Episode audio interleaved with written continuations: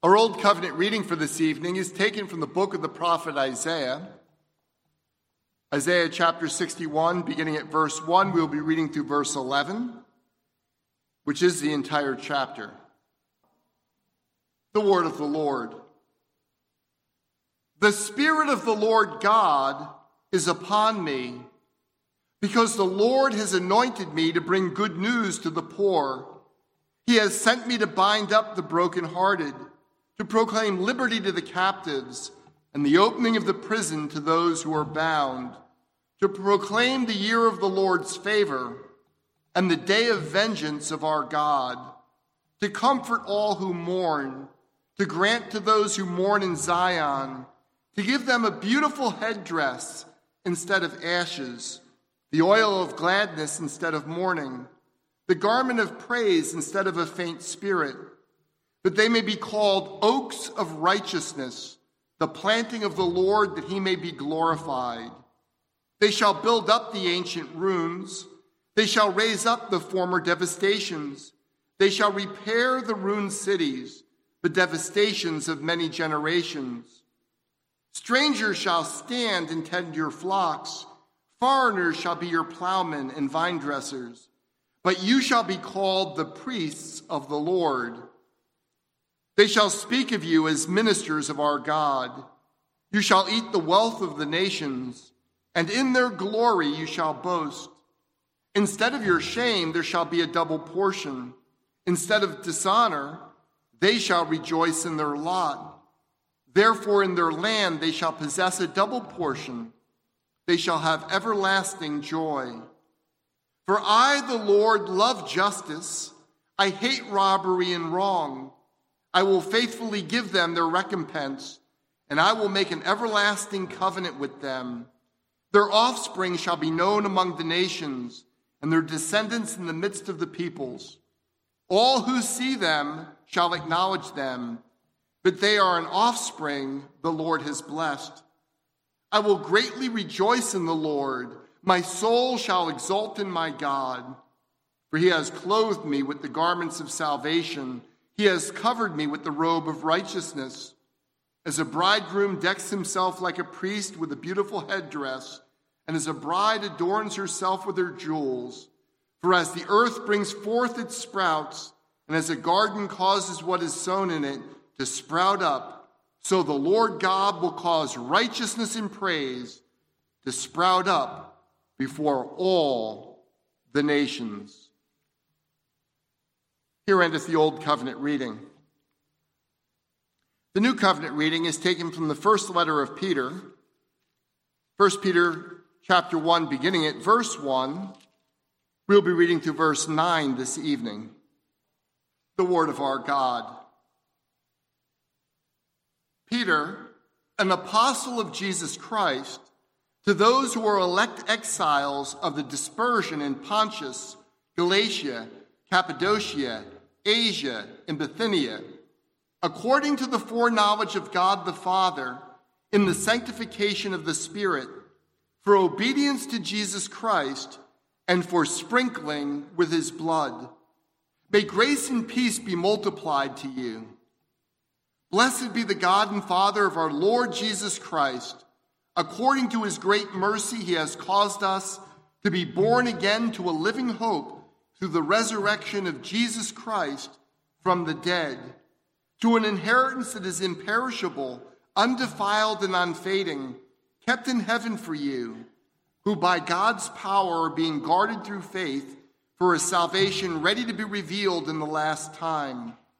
In this you rejoice, though now for a little while, if necessary, you have been grieved by various trials, so that the tested genuineness of your faith, more precious than gold that perishes, though it is tested by fire, may be found to result in praise and glory and honor at the revelation of Jesus Christ.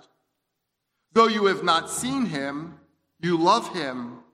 Though you do not now see him, you believe in him and rejoice with joy that is inexpressible and filled with glory, obtaining the outcome of your faith, the salvation of your souls. Please keep your place here in 1 Peter, as this will be the primary portion of God's Word for our evening sermon.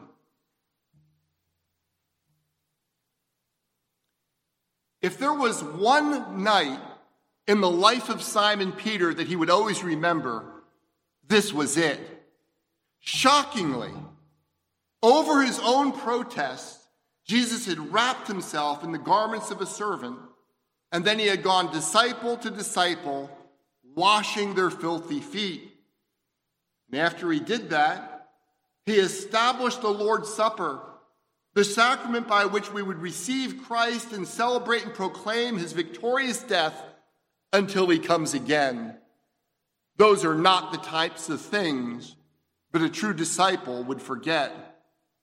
But I say with certainty that the thing that Peter most remembered from that night was what Jesus said next. Jesus said, Simon, Simon, Satan has demanded to have you that he might sift you like wheat. But I have prayed for you that your faith may not fail. And when you have turned again, strengthen your brethren. Naturally, Peter protested. You would have protested too. Don't, don't pick on Peter for this. But Peter protested, Lord, I am ready to go with you, both to prison and to death. And then Jesus solemnly replied, I tell you, Peter, the rooster will not crow this day until you deny me three times. Fact, denying that he even knew him. Can you imagine the shame that Peter must have felt early that next morning after having denied his Lord and Savior three times? He heard the rooster crow. The Bible tells us he went out and wept bitterly. Peter came to know his own weakness in the most profound way. Yet he would also come to know that Christ's prayer for him, his prayer that he would be restored, was completely efficacious.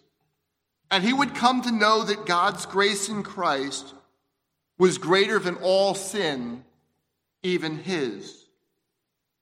So Peter would spend the rest of his life feeding Christ's sheep and strengthening his brethren. That's what he's doing in this passage in his first epistle here in 1 Peter. In the opening verses of this letter, Peter is strengthening us. He strengthens the brethren in three ways. In verses 1 and 2, Peter strengthens us by telling us who we are. In verses 3 through 5, Peter strengthens us by telling us what God has done. And in verses 6 through 9, Peter strengthens us by telling us how the Lord is using our suffering for our own good and for his glory. We begin with Peter telling, strengthening us by telling us who we are. Look again at verse 1 with me. Peter, an apostle of Jesus Christ, to those who were elect exiles of the dispersion in Pontus, Galatia, Cappadocia, Asia, and Bithynia, according to the foreknowledge of God the Father, in the sanctification of the Spirit, for obedience to Jesus Christ, and for sprinkling with his blood, may grace and peace be multiplied to you. Now, it's not surprising that the people that Peter is writing to need encouragement. They're, after all, described as exiles. That is, these people were a mixed group. Part of them almost certainly would have come from Jerusalem and Judea and the surrounding areas, who were Jewish Christians driven out of the area by their unbelieving Jewish relatives who were not willing to tolerate these people proclaiming that Jesus was the Christ. But another group, and perhaps a fairly large group, would have been exiled from Rome. There's markers of that in the passage. Um, Claudius, um, the emperor, and this would have taken place at the end of the fifth decade of the first century, or perhaps at the very beginning of the sixth decade of the first century. Sometimes timing these things is a little trickier than we might think. Um, he expelled all the Jews from Rome. And when he did that, the Jewish Christians had to leave. And the five places that Peter mentions here are all Roman colonies. And so some of these Jewish Christians, having been exiled from their homes, would have traveled together to these various locations in what is now modern day Turkey. Now, how would they have uh, experienced that sense of exile from their homeland? It would have given them a terrible sense of alienation to be di- driven from their homes into a strange land, even much more so than it does today. Uh, for one thing, they wouldn't have had all the modern communications and been able to get in touch with people. They also would have been dependent very much on their social networks. You know, there was no social security system or Medicare or anything like that in Israel, and there wasn't anything like that in Rome either. Rather, it was all this extended networks of large families and patron client relationships that people relied on for regular support, for help in time of need, for job opportunities, and so on. People worked together. They were being cut off from that. And we should remember they were living at a time where the primary means of wealth was property, and they couldn't take their property with them. That is, they were now propertyless people wandering into a new place where most of them had never been before. Humanly speaking, they had a lot of reasons to be discouraged. Uh, one commentator tried to compare this image to uh, Cuban exiles who literally left everything behind and got in small boats and somehow made it to the United States. But actually, that misses part of what is going on. Because after all, those Cuban exiles are arriving in the land of opportunity. These Jewish exiles are going to a place where they know that those in power are going to look down upon them. They are going to a place that's still governed by Rome, and the Romans that are causing them trouble. And they have every expectation that they are going to have difficulty pursuing their vocations or building businesses in their new homes. They were marginalized.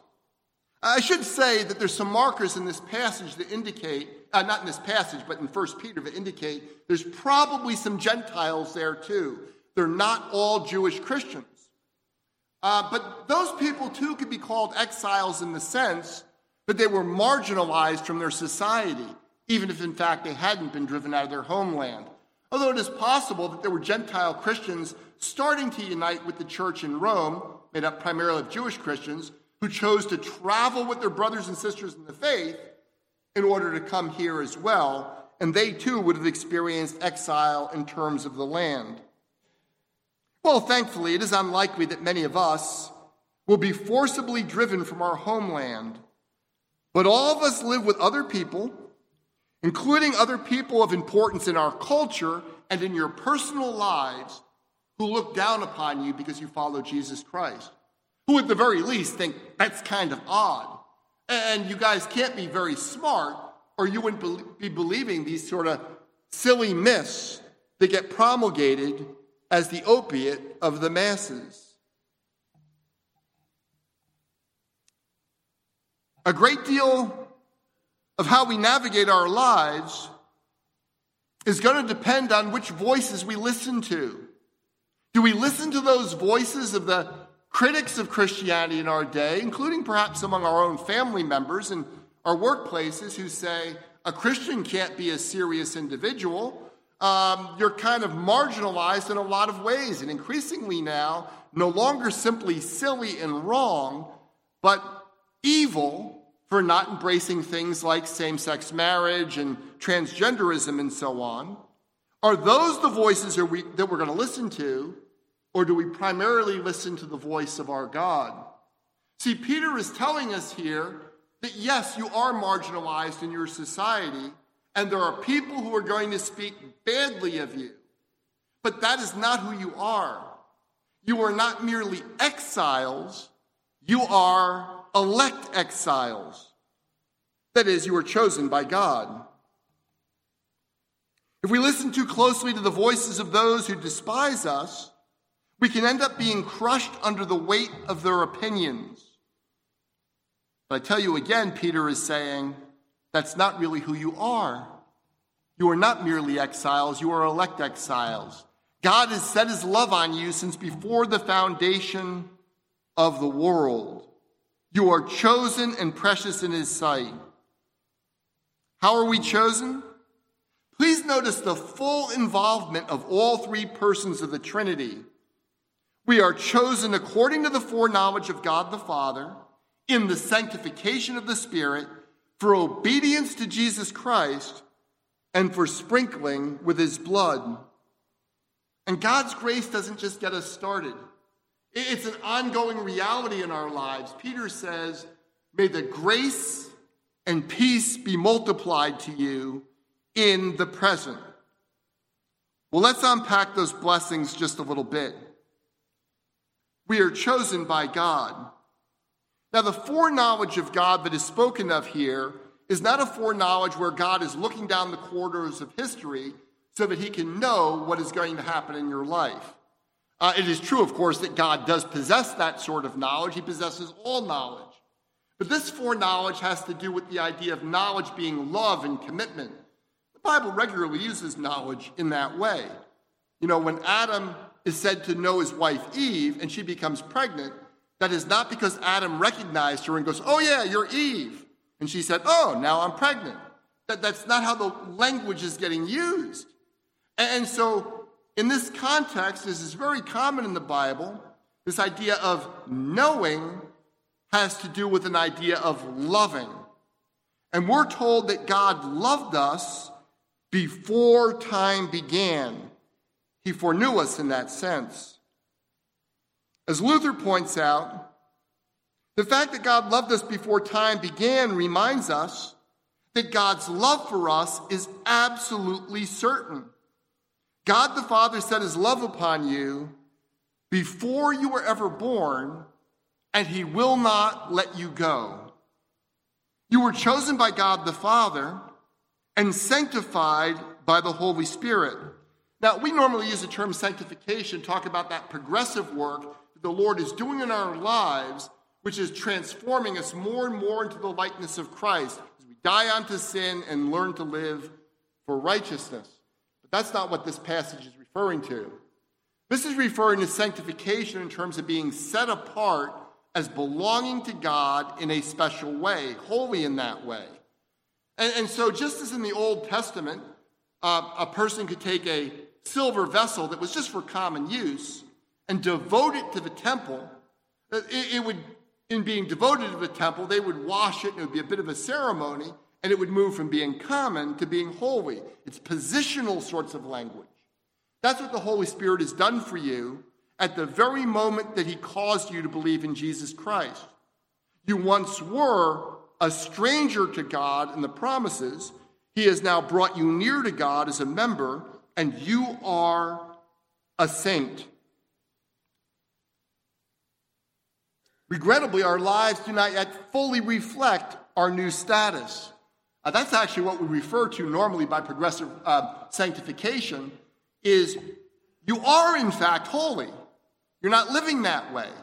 And the Holy Spirit is conforming you to what you already are in Jesus Christ, a saint in the eyes of God. So, as I say, regrettably, our lives don't yet fully reflect our status, but we are already perfectly holy in position and in principle. This is a down payment on the glorious reality that one day we will be perfectly holy in character as well. I don't know about you, but I sometimes have difficulty imagining that about myself, even though I know God's doing it. But it's easier for me to see God doing it for you than for me. By faith, we know it's absolutely true. The last phrase, for obedience to Jesus Christ and for the sprinkling of his blood, uh, may be a bit difficult for you to sort out when you just get it. It's kind of like, okay, that's all important stuff, but I'm not sure what's going on. The key is to realize that Peter is using explicit covenant making language from the book of Exodus. Say that again because I mumbled it a bit. He's using explicit covenant making language from the book of Exodus. In Exodus chapter 24, verses 7 and 8, we read this Moses took the book of the covenant and read it in the hearing of the people. And they said, All that the Lord has spoken, we will do, and we will be obedient. And Moses took the blood and threw it on the people and said, Behold, the blood of the covenant that the Lord has made with you in accordance with all these words. Did you catch the order here? That, that's actually a real clue of what Peter's referring back to. The people said, All that the Lord has spoken, we will do, and we will be obedient. Then Moses sprinkled the blood on the people. Peter follows this very same order so that we don't miss the point. He's connecting these two passages for us. And the main point, and it's also one that Moses explicitly declares, is this Behold, the blood of the covenant that the Lord has made with you in accordance with these words. See, the emphasis both for Moses and for Peter is not on our obedience. It's not that your obedience is unimportant. That's not the heart of the matter, though. The emphasis both for Moses and for Peter is that God is graciously entering into a covenant with us, and he is signifying that with blood. And the old covenant was ceremonial, but Peter is referring to the shed blood of Jesus Christ that actually does take away our sins. We have been chosen by God, the Father, in love. We have been set apart as belonging to God through the work of the Holy Spirit. And we have been signed, sealed, and delivered through the blood of Jesus Christ. Peter is saying, the Holy Spirit through Peter is saying, that is who you are. And that ought to give you courage to live for God in the week ahead. Please look at verses 3 through 5 with me. This is the movement from who we are in Christ to what I think is a natural consequence of that, praising the triune God for what he has done. Peter writes, Blessed be the God and Father of our Lord Jesus Christ. According to his great mercy, he has caused us to be born again to a living hope through the resurrection of Jesus Christ from the dead, to an inheritance that is imperishable, undefiled, and unfading, kept in heaven for you, who by God's power are being guarded through faith for a salvation ready to be revealed in the last time having encouraged us with who we now are in Christ, Peter leads us to worship in verses that could very well be sung or prayed. Uh, those of you with musical gifts might want to give that a try. I'm, I'm not going to do that. Uh, although my mother in law has told me that there's actually an anthem that uses um, part of this uh, verse in it. Uh, our Jewish friends have for thousands of years actually begun many of their prayers by saying, Baruch atah Adonai Eloheinu. Blessed are you, Lord our God. It's a very standard way of praying. What you to see is that's precisely what Peter is doing here. He's taking this, this Jewish pattern of prayer, but it's just part of his thinking. Just probably comes out of it. He may not have even had to consider it. But he redefines it a little bit. What what he does here is, is he defines who our God is with a fuller expression. God is now fully known as the God and Father of our Lord Jesus Christ. Right? He's taking his Jewish heritage and he's expanding on it because our God is the God and Father of our Lord Jesus Christ. Now, what makes that so encouraging for us is Jesus came to identify us fully. He, he identified with us so that we would be like him. And that means when we confess that he is the God and Father of our Lord Jesus Christ, that also implies he's the God and Father of us. We now pray to God as our Father because we are in Jesus. This is a glorious truth in itself, and it's one that we really need to remind ourselves of and not take the fatherhood of God in our lives for granted. In verses 3 through 9, Peter is going to draw out some of the blessings that this union with Christ brings to us, as it relates to Christ's resurrection from the dead. And I think David Strain has really given us a very helpful breakdown of this. And I'm going to give you the very same four points that he uses. Um, these four benefits that we receive from Christ's resurrection, as enumerated by David Strain. First, in verse 3, we are told that because Jesus rose again, we have new life. Second, in verse 5, we are told that because Jesus rose again, we have new hope. Third, also in verse 5, we are told that because Jesus rose again, we have a new security. And fourth, in verses 6 through 9, because Jesus rose again, we have a new joy. New life, new hope, new security, and new joy are all yours because Jesus fully identified with you to live the life that you should have lived and to die the death that you should have died and to rise again so that in union with you, you too would rise again. Now already through your justification, but when Christ comes again unto eternal glory I wonder how many of you know this very simple song by Bill Gaither. Uh, I remember in the 80s uh, when I was traveling around with Calvary Chapel and in the military going uh, around the world to uh, Christian servicemen centers, we sang this all the time. It's very simple. Because he lives, I can face tomorrow. Because he lives, all fear is gone. Because I know he holds the future, and life is worth the living just because he lives.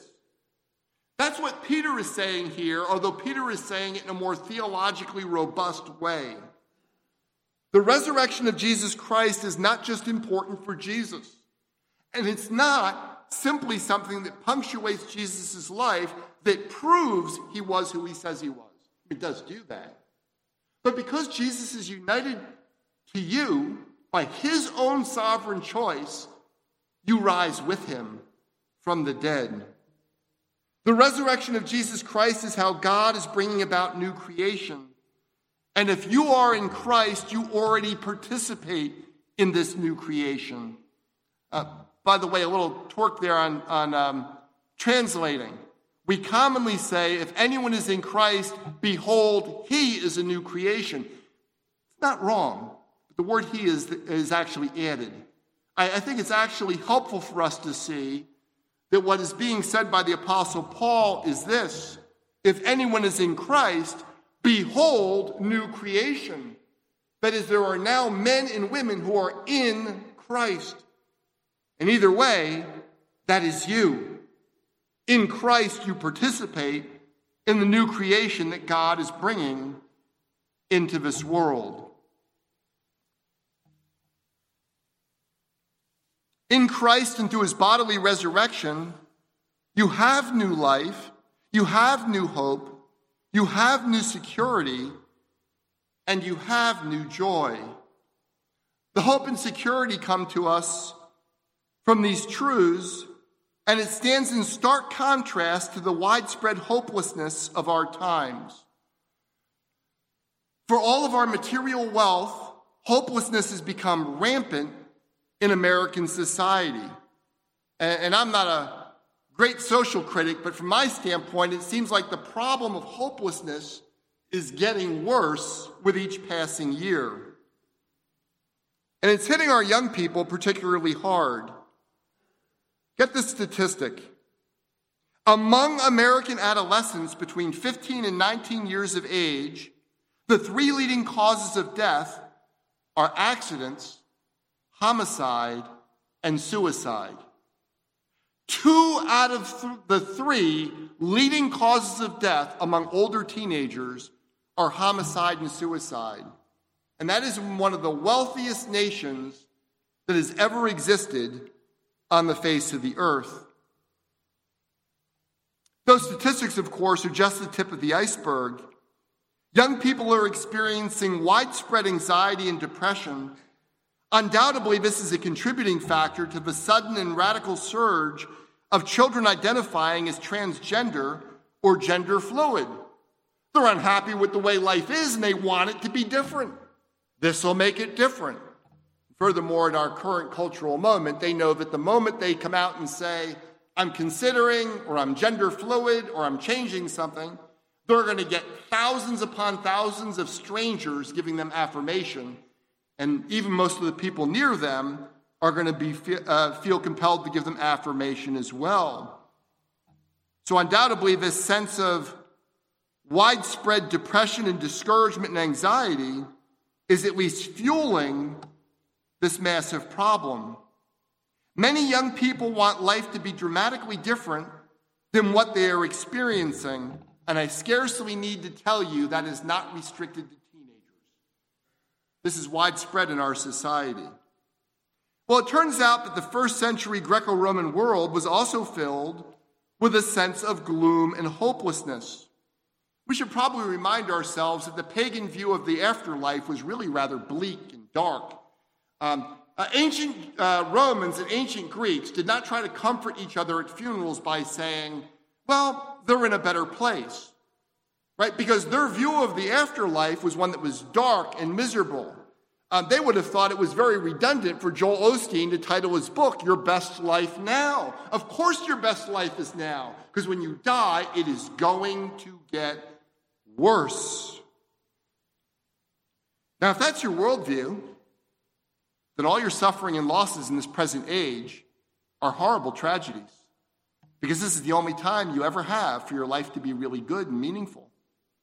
As you get older and your health declines, you're not looking forward to a day when your body's going to be resurrected. You're going, all my best days were behind me. And actually, day after day, it is just getting worse. The people whom Peter is writing to were leaving their security, their wealth, most of their extended family relationships, and most of their vocational opportunities behind them. Nevertheless, Peter is telling them that they have every reason to praise the God who is sovereignly bringing all these things to pass. Is that the way that you look at your life? Well, it's important to see that's because this isn't your best life. Yes, it's true that even in this life, you are given brothers and sisters in Christ to share your life with. You are given a present joy of walking with God in the power of the Holy Spirit. You are given His Word to understand who He is, to understand who we are. There are many actual blessings that we receive in this life. But as Paul says, if in this life we hoped only, then we are the most miserable of people. But you have an eternity stretched before you by a God who loves you with an everlasting love. And that ought to reshape the way that we experience the ups and downs and even the genuine hardships of this life. Even being exiled from our homeland does not separate us from the love of God. Indeed, even in this life, these early Christians get to experience the, the joys of knowing God and being grafted into his family. But their true comfort comes from looking beyond this life to the age which is to come. So Peter wants to encourage us by telling us who we are and by reminding us of what our God and Father has done for us in and through Jesus Christ. But we really still are stuck with dealing with the question what about all the suffering? I mean, you know the question. If God is all good, like He is, if, if if God is all powerful, and He is, then why is there so much suffering in the world? And by the way, even if people ask you that question about some poor child somewhere else in the world who is suffering horribly, in the back of their minds, they're really thinking about themselves. Why must I suffer so much if this God you are telling me about is entirely good? And in particular, even Christians can wonder why are we suffering so much as the people of God? Um, she was not a model Christian if she was a Christian at all, uh, but Mother Teresa had a pretty good line about this. She said, It's not a surprise that the Lord has so few friends when the world sees how he treats them. Well, that's actually mistaken. It says the Lord treats us on the world's terms, that He allows His people, He leads His people into suffering, is not going to be inviting to the world on the world's terms. But on God's terms, once He has given us a new heart, we count the sufferings to be light because the blessing of knowing God and knowing the forgiveness of our sins is so much better. Peter wants us to see our own suffering in a new light, knowing that Almighty God is using our suffering for his own glory and for our good. Look at verses 6 through 9 with me. In this you rejoice, though now for a little while, if necessary, you have been grieved by various trials, so that the tested genuineness of your faith, more precious than gold that perishes, though it is tested by fire, may be found to result in praise and glory and honor at the revelation of Jesus Christ. Though you have not seen him, you love him. Though you do not now see him, you believe in him and rejoice with joy that is inexpressible and filled with glory, obtaining the outcome of your faith, the salvation of your souls. Uh, trials and hardships are like the fire in a furnace that's used to test metals. In this case, the trials and hardships deal with something much more valuable than gold that perishes. They are testing the genuineness of our faith and reveal that our faith is the genuine article. Now, I want to suggest that's not just something for other people to see, but as they look upon your life and they see you going through trials with faith and they recognize She's really a believer. He's really a believer. I want to suggest this also works for us, particularly early on in your Christian walk. The first time you go through an extended period of suffering and hardship as a believer, then you can look back and say, I trusted Jesus through all of that. God uses that experience to settle you in your faith, to give you confidence that you really are His, that in fact He has worked in your heart a true and saving faith. And of course, strengthening our faith through trials is one of the ways that the Holy Spirit is sanctifying it, sanctifying us. Uh, Martin Luther puts this really, really well. He writes, just as the fire does no harm to the gold, devours it not, neither diminishes it, but only serves it, for it takes from it all dross so that it becomes indeed pure and genuine, so does the fire and heat of persecution and of all opposition indeed grieve us and cause the old Adam pain beyond measure, so that those exercised thereby become sad and for a time impatient, yet their faith will thereby become pure and genuine, like refined gold and silver. If you know anything about Luther's life, you know he understood what it meant to walk through the fiery furnace clinging to Jesus Christ. And he's right. The fire will not harm our faith, it will simply remove the dross. Furthermore, when Peter says that the tested genuineness of our faith will result in praise and glory and honor at the revelation of Jesus Christ, he is not merely speaking about something that will take place subjectively inside of us. When Christ is revealed in glory, we will be fully revealed with him. And all the ways in which God's people through the ages have chosen faithfulness and hardship over faithlessness and ease, choices that were frequently mocked at the time, will be revealed for what they truly were trusting the living God. Now, Peter says that this will result in praise and honor and glory, but he does not tell us whose praise and honor and glory it will be. So I ask you, dear beloved, will this praise and honor and glory be yours, or will this praise and honor and glory be Christ's when Christ comes again? The answer to that question is both. Right?